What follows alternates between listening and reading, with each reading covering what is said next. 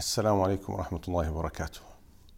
Staying at home as you should be, and this can become a little stressful. If you feel tightness in your chest because of the long hours you're staying at home, act upon the advice of Abu Hurairah radiallahu anhu. He said, the house becomes spacey and broad. You feel relaxed, you feel joyful, and angels attend in the house, and the devils abandon the house, and the goodness and virtue of that house and the household, people as well, when the Quran is being recited in it. Now, the contrary happens.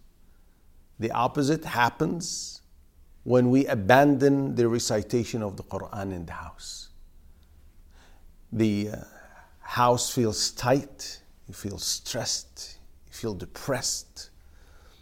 The angels will depart and the devils will attend. And the goodness of that house and the virtue of that house and the household will decrease. So the choice is yours. Stay home, recite the Quran. Assalamu alaikum.